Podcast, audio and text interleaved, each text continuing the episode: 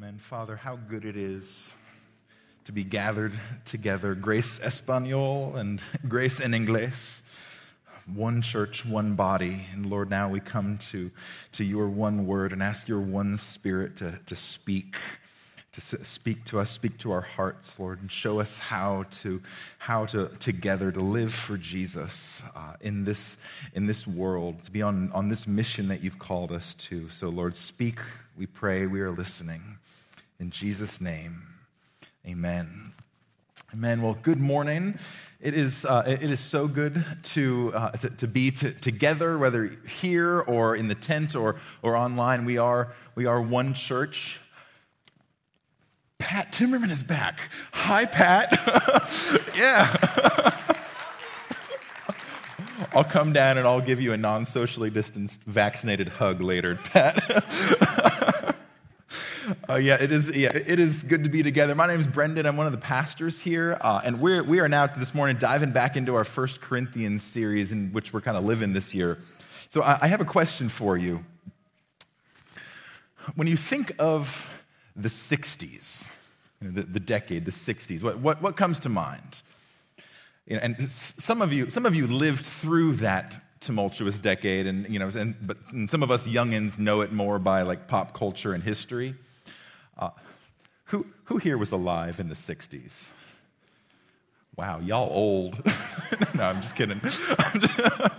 no, but uh, so I, I, as one of those youngins, did a Google search for the, the, the 60s. This is how the millennials learn history. and uh, and the, the, very, this is the very first image that came up on, on Google search. Uh, and I, I think it captures the decade well. Because the, the 60s were a revolutionary decade. So many things changed in that decade. And you know, so when you think of the 60s, like, you, you might think of music, the whole lot of bands on there. Um, you know, the, the 60s brought a revolution in, in pop culture. My, my mother in law informed me that the 60s, that this is when music was good. Uh, but you know, it's, it's the Beatles, the Rolling Stones, Eric Clapton, Bob Dylan, Jimi Hendrix. You know, these, are, these are bands and musicians we still listen to today. And today, half a century later, uh, today's music is still is downstream from the 60s, that revolution in music that we're still in today. And another revolution in the 60s that you can see pictures of in, in, in that image, another revolution was the civil rights movement. And you know, in many ways, the civil rights movement was a religious revolution. It was spearheaded by the persecuted church in America, the black church. And it succeeded, just, just as the musical revolution succeeded in overturning that day's music, the civil rights revolution, as a religious revolution, overturned the long standing wicked orthodoxy of race relations in America by calling attention to the hypocrisy of a white Christianity that claimed to worship Jesus and yet served Jim Crow. And so, so many things changed in the 60s. Law and culture followed. And today, 60, 70 years later, we're still living out the implications and advances of the civil rights movement and that revolution, unfinished still today. And another revolution, I said the 60s were a revolutionary decade, another religious revolution that began to sweep over the country in the late 60s is what we might simply call the sexual revolution. The, the sexual revolution starting in, in, in, the late, in the late 60s, you know, the summer of love and Woodstock and hippies and all that, and, and following from that, the sexual revolution overturned the, the Western consensus on, on the purposes of sexuality as shifting from kind of the, the duty and delight of marriage and family to the expression of individual identity. It's a huge shift that happened in the 60s. And that, that revolution started as a grassroots generational shift you old people were the young people back in the 60s. And this generational shift eventually overtook academia and media and eventually law. And so, those of us who are my age, this millennials or younger, Gen Z, we have sort of we've grown up our whole lives in the shadow of this new regime. And this is just you know, the way things are for us. Uh, and so, my generation has either fully absorbed the values of the revolution, or for those of us who are following Jesus, um, we know what it's like to be strangers in a strange land because that's what it's always been like for us. Uh, but for those who are older, uh, and many of you feel the whiplash of a culture that has shifted dramatically within your lifetime, the, the tidal wave that has washed over Western civilization. And so this, these, all of these revolutions, starting in the 60s and continuing in their tumult today, and in particular the sexual revolution, pose challenges of how we are to navigate this world as followers of Jesus. But I, think that, that in, in particular, the, the ascendancy of the 60s sexual revolution in our day and that major shift actually positions us very well to hear the message of 1 Corinthians because when Paul wrote this letter to this small band of Jesus followers in the first century, he was writing to a group that was on the front lines of what I'll call the first sexual revolution. When we talk about the 60s and 70s as the sexual revolution, actually, that was the second revolution. Uh, there was a, a, first sexual revolution. What, what Kyle Harper of First Things Magazine calls the first sexual revolution was the slow motion tidal wave of the gospel crashing through the pagan world and overturning the traditional morality of its day. And you see, because in our, in our day, we often distinguish the, the new orthodoxies of the sexual revolution from the more Christian based morality, but, but we call that traditional morality or you know, traditional marriage. But I, I, I, don't know about you, I'm not really a fan of, of that phrase, the traditional morality, traditional marriage, because that's, that's actually a historically short sighted way to talk. Uh, Christian ethics are not traditional, they are profoundly revolutionary. They, they turned the, the world upside down with a radical and new vision of what it means to be human.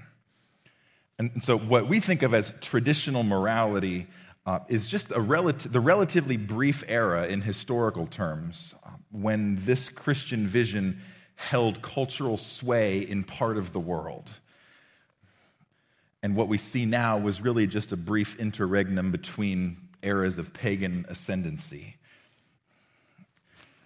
And now, when we think about our Christian ethic and Christian morality, Western civilization and American culture never did a particularly good job of living up to that sexual ethic. Uh, but for some time at least, and those of you who are older can remember some of this time, there, there was a time when it was at least the generally agreed upon standard.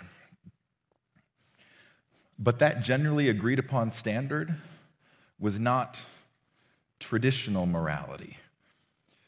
The, the Christian ethic is what back in the first century displaced traditional morality, pagan morality, when the gospel invaded and overturned Rome. And so Paul speaks into, uh, uh, into this front line of this advancing kingdom, this radical new worldview entering into the pagan world, and the gospel landing in places like Corinth, and people getting saved out of this traditional, this old traditional lifestyle into this radical new community. And so, you know, it, it, it makes sense that as as the gospel advanced that, that they had to kind of work some things out on the fly.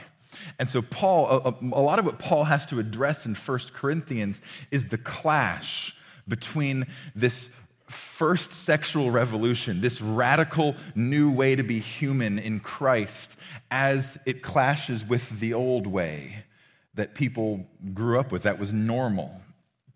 And so in, in 1 Corinthians 5, this is where we, where we, where we left off back um, before Easter. Paul addresses this, this issue. He says it's, been, it's actually been reported that there is sexual immorality among you, and of a kind that is not tolerated even among the pagans. For a man has his father's wife, and he says, And you're arrogant? Ought you not rather to mourn? Let him who has done this be removed from among you. Now, we looked at this text uh, those several weeks ago. Uh, but one of the things I, I want to show you now that will set us up as we finish the chapter is that, that word that, that he uses, sexual immorality. Uh, it, it is, it's the Greek word porneia. Uh, and, and Paul and the New Testament authors uh, do something really interesting with this, with this Greek word because that, that Greek word porneia, in the loose moors of the Roman era, porneia's meaning was, was originally restricted just to prostitution. And in being in, in referring to prostitution, it didn't even have some of the same negative moral connotations that we would obviously think of. Uh, influenced as we are by the Christian sexual revolution. In, in Roman times, it, it was just a word meaning, meaning prostitution and prostitution was just sort of one transaction that was appropriate in some contexts and not in others. And th- there wasn't a whole lot of moral weight assigned to it. But what Paul and the other apostles, following the lead of Jesus, did with this word launched a revolution that overturned the pagan world of their day. Because the apostles didn't use this word in its pagan Roman meaning. Paul here and, in, and elsewhere, the, the New Testament authors looked back to the Old Testament prophets who used this word to describe idolatry loving things, uh, loving things more than you love God. To use, uh, as they use this word to describe idolatry as a kind of spiritual adultery. And the New Testament authors look, they look to the prophets and they look to Jesus. They look to Jesus, whose, whose ethical teaching on, on the kingdom of God looked past just behavior and into the heart and, and assigned moral weight to the things going on in the heart. And Jesus said, even if you look at a woman with lustful intent, you've committed adultery in your heart. And so the apostles took what the prophets said and what Jesus said and they launched this entirely new vision of human sexuality, in, in which sexuality and really our whole physical being is imbued with spiritual significance. Like, th- this was new. That, that God's design for our bodies, for our relationships, for our sexuality, they said, is not just about the horizontal, the transactional, the relational, but it's about the vertical. It's a reflection of God's restored relationship with humanity in Christ. And, and so Paul says in, in chapter 6, we'll, we'll get to this in, in a couple weeks. Paul says in 1 Corinthians 6, he says, The body is not meant for sexual immorality, for porneia, but for the Lord. Do you not know that your bodies are members of Christ? Shall I then take the members of Christ and make them members of a prostitute? Never. Or do you not know that he who is joined to a prostitute becomes one body with her? For it is, as it is written, the two will become one flesh. But he who is joined to the Lord becomes one spirit with him. See, this, this, is, this is new, and this is revolutionary. And so, as this revolutionary new way of thinking about the world landed in pagan Rome, pagan Corinth, mistakes happened, C- confusion happened. The gospel landed in Corinth, and people got saved, and they were, they were brought into this new radical community with this countercultural worldview. And they had trouble figuring out what that meant. What, what does this look like? And so, in, as we've seen in, in chapter 5, in, in promiscuous, permissive Corinth, some people heard the gospel's message of freedom as, as a license for further liberation. Is then, well, really, just do, do whatever you want. And, and so the issue Paul sees here is, is well, it's gone so far now that a, that a man has his father's wife, his, his stepmother, and, and, and others apparently in chapter 6 are proceeding with business as usual, casual prostitution that was common in that era. And, and Paul, so Paul, in addressing this, cuts off that thinking at, at its root. He says, he, no, he says the, the church is called to this countercultural holiness. And so, so he says to them, like, that, that person who's doing that, like, has got to go. Remove that person from among you. And so we, we looked before Easter as Paul unpacked what, how the church is called to this radical holiness. But that then introduces a, a potential new misunderstanding, which our text today brings us to. Because if holiness is that important that Paul says this, that these people involved in this need to be put out of the church, well, then maybe, this line of thinking goes, then maybe we need to fully separate ourselves from the culture. Right? Then the way of holiness is to withdraw into, into our convents, our, our bunkers, our holy huddles. And there we'll be safe, and there we'll be holy, and we'll be able to do all these things that Jesus wants us to do if only we cut off those people from our lives. And Paul cuts off that thinking at its root, too. Look at, at what he says here in, in 1 Corinthians 5, starting in, in verse 9. I'm going to read, read the, the, the, whole thing here. He says, I don't have it here. Let me open up my Bible, actually. And so if you have a Bible, you can open up and, and follow along here. We have it up on the screen. He says, he says this. He says, I wrote to you in my letter not to associate with sexually immoral people and here's his clarification that we're going to look at today not at all meaning the sexually immoral of this world, or the greedy and the swindlers or idolaters, since then you would need to go out of the world. But now I am writing to you not to associate with anyone who bears the name of brother if he is guilty of sexual immorality or greed or is an idolater, reviler, drunkard, or swindler, not to even eat with such a one. For what have I to do with judging outsiders? Is it not those inside the church whom you are to judge? God judges those on the outside. Purge the evil person from among you. S- strong words, strong words from Paul we're going to look at to try to, to try to understand what is, what is God's will for, for us here, Grace Community in the 21st century. But Paul says this this misunderstanding that Paul takes up. He says, When I said, don't associate with the sexually immoral, he's like, not at all meaning the sexually immoral of the world. And th- that, that phrase, not at all, is a really forceful repudiation of the whole idea of being a holy huddle. The, the, the, whole idea of, of church as, as a holy huddle, a little museum for, for saints and good people, Paul just tosses that in the garbage and is like, no, no, no, no, no, not at all. It's, a re- it's really forceful language in, in, the Greek. And, and on, on this, I, I, I hang sort of a big idea for holiness that, that we got to get this, get this right. If we want to know what it means to be holy, to be set apart for God to follow Jesus, holiness does not mean separating yourself from unholy people. In fact, holiness, real, true gospel holiness, lives on mission to those unholy people. This is the table that, that, that Paul turns here. He turns the tables on us to, to say, okay, it's this holiness within the church is super, super important, but don't you dare think for one minute that, that holiness means that you are not interacting with and associating with and loving unholy people.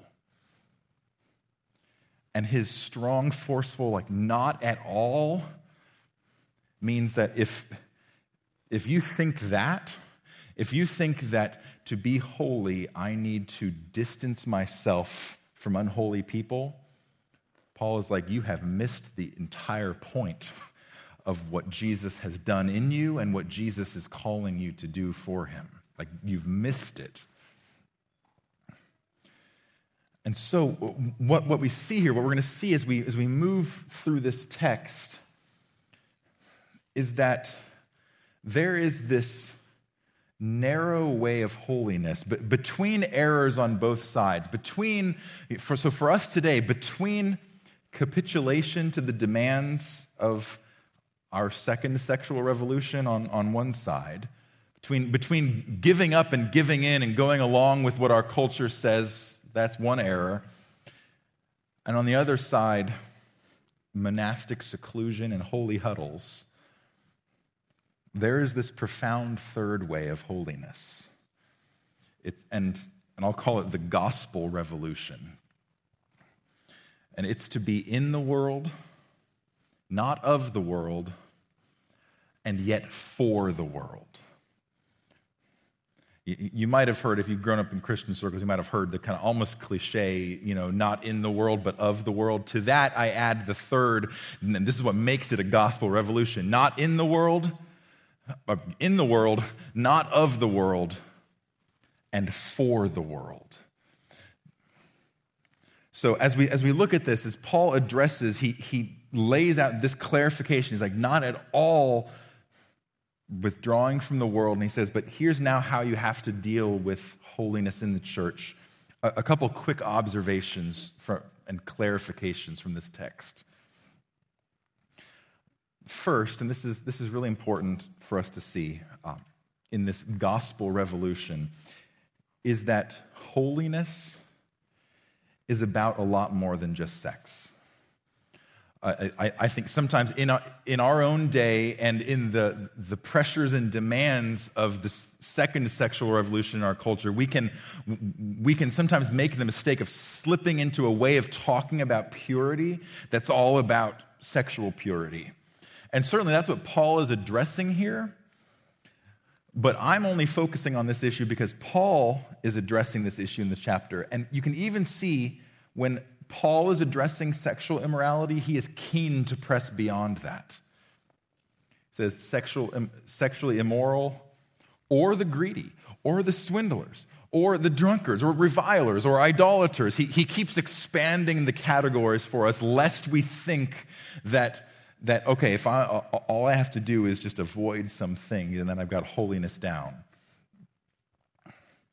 Because you see, God's kingdom doesn't just overturn our culture's status quo on sexual morality, it overturns the entire status quo. It's a whole new way to be human. It's not just the bedroom, it's the boardroom and the living room and the dining table and the marketplace and the mall. It's everywhere. And so paul paul can't help he's addressing this issue of sexual immorality in church and he cannot help but twice in these two verses expand it to include everything else. And so, so, don't, so don't misunderstand, don't take up the common misunderstanding that, okay, here we're talking about sexual morality, that that's all that we're, that's the only thing that's important. Christian holiness is about a lot more than sexuality. And the second thing, a clarification to make sure we understand what this text is saying and not saying, is that Christian holiness isn't about shunning either. Now, when you read it on first time through, it, it kind of sounds like that, right?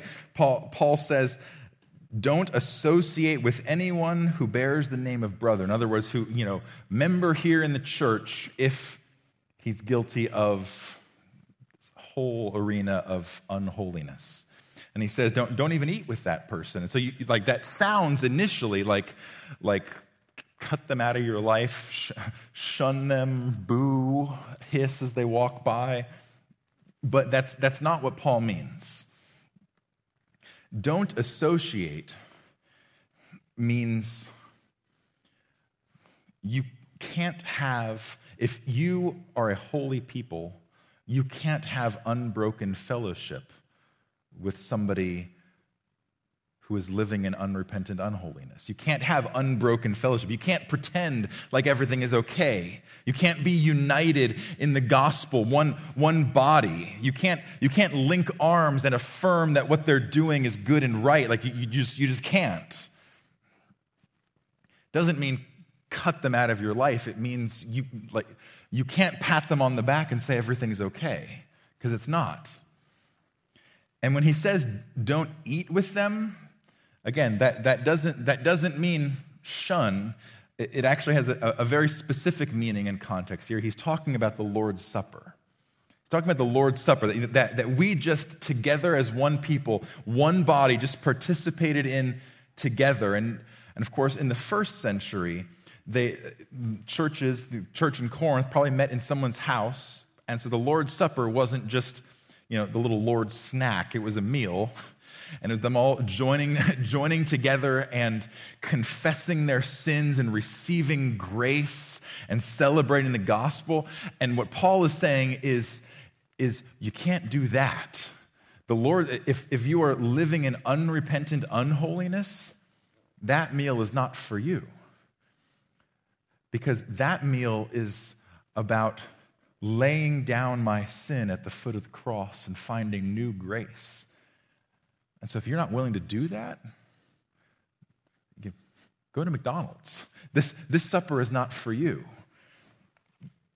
And so, so in both of those things, I think these are just helpful clarifications to understand what Paul is saying here. He's not talking about being the kind of church that shuns and sh- shuts the door on somebody when they fall into sin. Perish the thought. Let us never, ever be a church like that, that closes the door on somebody who has fallen into sin. Elsewhere in, in Corinthians and elsewhere, when he talks about this process of church discipline, he talks about that there comes a point when if someone has to be removed from fellowship in the church, that at that point you're supposed to treat them like an unbeliever. To which I say, okay, how are you supposed to treat unbelievers?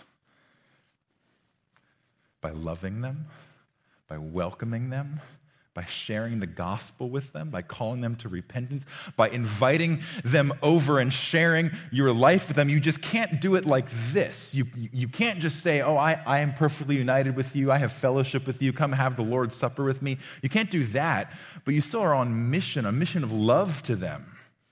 And so when he calls, when he's calling the church in Corinth to remove this person from among you. Don't share that you can't share the lord's supper. You can't come together at one table. What he's saying is is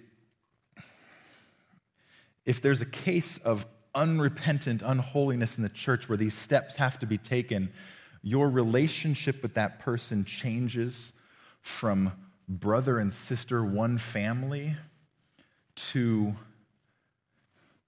love on mission to rescue and win not shunning, rescuing. And so Christian holiness is not about shunning.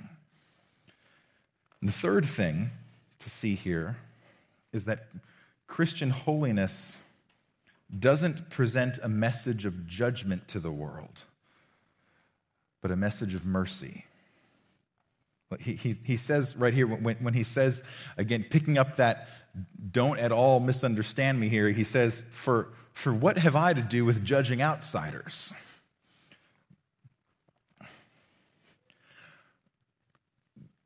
To which I respond, well, Paul, in my experience, a lot of how the church talks about holiness is about judging outsiders. If your conception of Christian ethics and maybe the, the Christian sexual ethic in particular, if, if your conception of that is primarily about fighting a culture war or condemning sinful people doing sinful things, you have missed the whole point. Because he says, that's not my job. What have I to do with that? That's not my job. He says God, God, judges, God judges those. There is a judgment coming that we warn people and plead, turn to Jesus the Savior, be rescued out of your sin. But our message is one of mercy, not look at those sinful people doing sinful things. It was better back in my day. No. No, we have a message of mercy. What have I to do with judging outsiders, he says. And so, so in, in fact, as Paul is turning the tables on us, the, the impression that I come away with is that the strictness of the Christian sexual ethic, and, and it, is, it is strict, this all encompassing Greek word porneia, as the apostles use it, this is, a, this is a high calling. But the strictness of the Christian sexual ethic, and every element of Christian ethics is so that the world can see the gladness of knowing Jesus. This is what our holiness is for. It's so that they can see what it means to live as people who have been delivered from judgment, not as those who judge others. It's the strangeness of our lifestyles and, and, and, this is where I say, I think we are now in the 21st century, finally, uh, maybe attuned and positioned to hear the strangeness of the Christian ethic. The strangeness of our lifestyle is meant to lead people to the strangeness of a crucified and risen Savior who still saves today. This is, this is what our holiness is for not to withdraw into a holy huddle, but to live on mission, to, to go and reach a world. And so, you know, I, we saw this last time when, uh, a couple weeks ago when we were in 1 Corinthians 5, but I think it's, it's worth seeing again and developing a little further that the church is called to be a hospital for sinners. You know, this is another one of those kind of cliche things that you know, the church is not a museum for saints, it's a hospital for sinners. And so last time, as we were looking at this idea of church discipline, you know, I, I, pointed out, like, okay, let's develop that idea that the hospital is where sick people go, and the hospital is where relapses happen, and medicine happens, and healing happens, and it's a slow and brutal process. And so we're not kicking people out of the door for stumbling. That's what the hospital's for. And the church discipline issue is for people who are signing themselves out of the hospital against medical advice. That that's what church discipline is. But let, us take this a little, develop this a little further this idea of holiness. That if, we, if the church is holy, but at the same time a hospital for sinners, how does that work? Because this is one of the hard tensions in the Christian life, right? Like how to be holy and yet be on mission to love sinners. So let's, as a church, we are a holy people. We are set apart. We are called to the high ethic of following Jesus in every area of our life and at the same time, we're a hospital for sinners.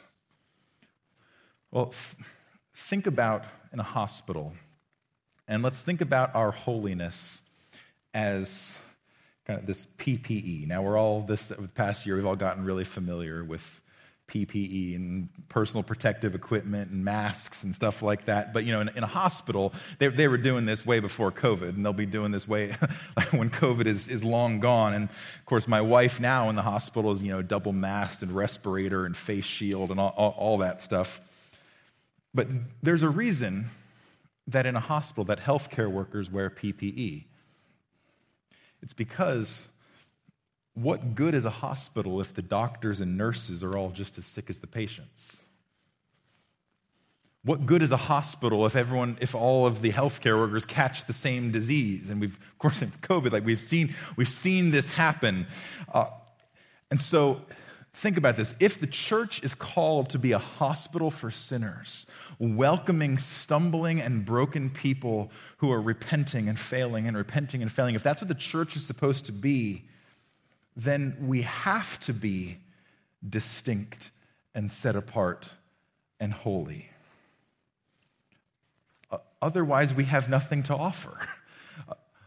Otherwise, there's, there, there's no respite here for the weak and the broken because we're just as messed up as everybody else. The church has to be a holy place, living out the ethic of following Jesus so that when broken people come in, so that when we break ourselves, so when I stumble into that sin for the thousandth time, that I have people here who can actually help.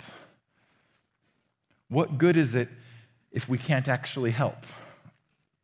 And so the church is called to be holy, not so that we can be better and separate and safe, a holy huddle for spotless saints. No, the purpose of holiness is so that we could be frontline workers. And so that as a, as a hospital for sinners, our holiness is so that the church can, be a, can welcome the refugees of the sexual revolution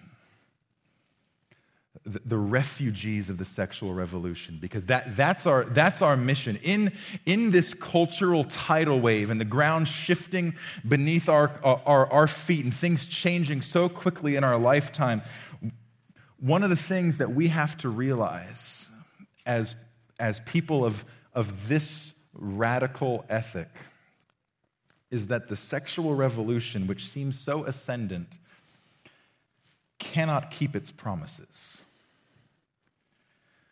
the promises that the world believes of liberation and self expression and enlightenment, those promises are as hollow as the snakes lie in the garden. And it doesn't take a whole lot of insight to look at the world around us and see the wreckage of this tidal wave broken bodies and broken families and broken children and broken people all around us and in this room. This church is made up of the refugees of the sexual revolution. Because the, the tragedy is that the proponents of this, of in our day, are the second sexual revolution thought and still think that they're leading us into this bright future. You know, the, the age of Aquarius, as the, what the 60s told us, when in reality, when in reality, they're just leading us back into bondage to the old pagan gods. And it's brokenness everywhere you look. It's suffering and chaos and tumult everywhere you look. And here, And let me maybe just say as a, as a parenthesis. If you're, if you're here or you're, you're, you're listening and, and you would be one of those people who, who, would, who, who would say, I, I think that the sexual revolution and liberation has been a good thing, and I'm, I'm, I'm all in for that. Um, first of all, can I just say thank you so much for, for being here? I know this is probably a weird experience for you, uh, but th- thank you for joining us. And I want to just clarify what I, what I mean when I'm talking about this. I don't mean, when I, when I talk about pagan morality and brokenness, I don't mean that as an insult. Uh, I, I, don't mean it as insult. Really, it's, it's more of just a historical observation uh, that, that this is not something new that we've come up with. This really is just a return to the old ways. So when, I, when I'm talking about pagan morality, that's really just what I mean, is that this is just a return to something that has already been tried before. And when I talk about the refugees of the sexual revolution, that's not a pejorative either. I'm just saying, like, look around. Look, look around. Do you think we're doing that great as a culture? Like, no. Uh, it's a mess out there. And so, could it be that the Bible's vision for sexuality, far from being the old puritanical straitjacket that you thought, might actually be this radical new way of being human. And so maybe just listen into what Jesus says and, find, and, and test for yourself. So, kind of cl- close parentheses there. But as, as the church, if we're to if we're to be welcoming the refugees of the sexual revolution, the broken people all around us when, who have bought that lie, see, the gospel breaks into that lie. And the gospel creates a new kind of people those who can live in the world and for the world without being of the world. In other words, the gospel creates people like Jesus.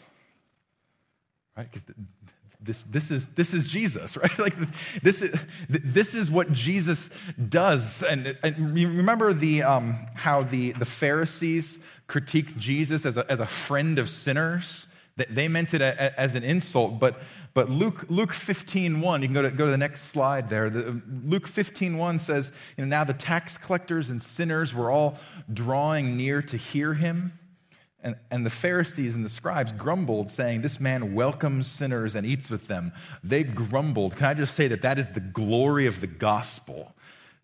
That this man welcomes sinners. That's the only reason any of us are here today, is because Jesus Christ welcomes sinners. And yet he had this extraordinary balancing act which I, I, I, don't know. I find I, I really find this to be one of the hardest things about following Jesus is to figure out how to do what Jesus did, of of loving sinners without joining them. But I, I think James chapter one, James is Jesus' brother, and I think he, he gives us a, a little insight here. He says this He says, Religion that is pure and undefiled before God the Father is this. Like, you want to know what purity is? Here you go to visit orphans and widows in their affliction, and to keep oneself unstained from the world.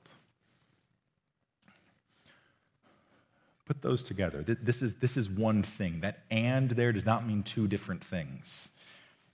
Pure religion, James says, keeps itself unstained from the world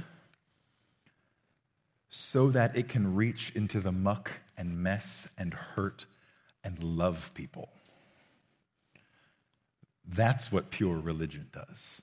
And that's what Jesus did. Time and time again, we, we see him acting this out. We see him in this tension of, of celebrating with prostitutes, celebrating with reviled, treacherous tax collectors, scandalous and somehow not compromising his own holiness, but it was in fact the very beat of his holy heart that sent him on a mission that drew him to those people. And may it be true of us today who have his spirit at work in us. May it be true of us that holiness does not cause us to withdraw, but lean in. Here's a, a great quote by Rosaria Butter, Butterfield. She, she writes this said, Jesus dined with sinners, but he didn't sin with sinners. Jesus lived in the world, but he didn't live like the world. This is the Jesus paradox. If I can have the, the worship team come forward, this, this Jesus paradox, this paradox of following Jesus, this is the paradox of gospel holiness into which Jesus calls us. Because as the worship team comes forward, I, I want to show us one, one more thing. This kind of brings all of what Paul says together. I don't think I can say it any better than how Jesus himself said it. Uh, I want us to go to John 17 and listen in to how Jesus prays for you. How Jesus prays, prays for you. In, in the garden, the night before the cross, he's praying for you, believer. And here's what he prays John 17, 15. He says, Father, I, I don't ask that you take them out of the world. You know, if you've ever wondered, like, wouldn't it be so much easier if, like, you could just get saved and just go, boom, be with Jesus? Jesus actually prays against that. he prays, Father, I pray that you don't take them out of the world, but that you keep them from the evil one. They are not of this world just as I am not of this world. Sanctify them in the truth. In other words, let them be holy, let them be set apart. They're not of the world. And as you have sent me into the world, so I have sent them. In the world, not of the world, so that we can be for the world. It's sanctified so that we can be sent. This is holiness on mission. This, this is unstained from the world, reaching out to the world. This is what Jesus is praying for you. This is what he's given you his spirit for to, to shape you, to shape me into this kind of person, to shape us into this kind of church that reaches out with unstained hands to take hold and rescue people from the muck. This is what he prays for us. And Father, this is our prayer as well.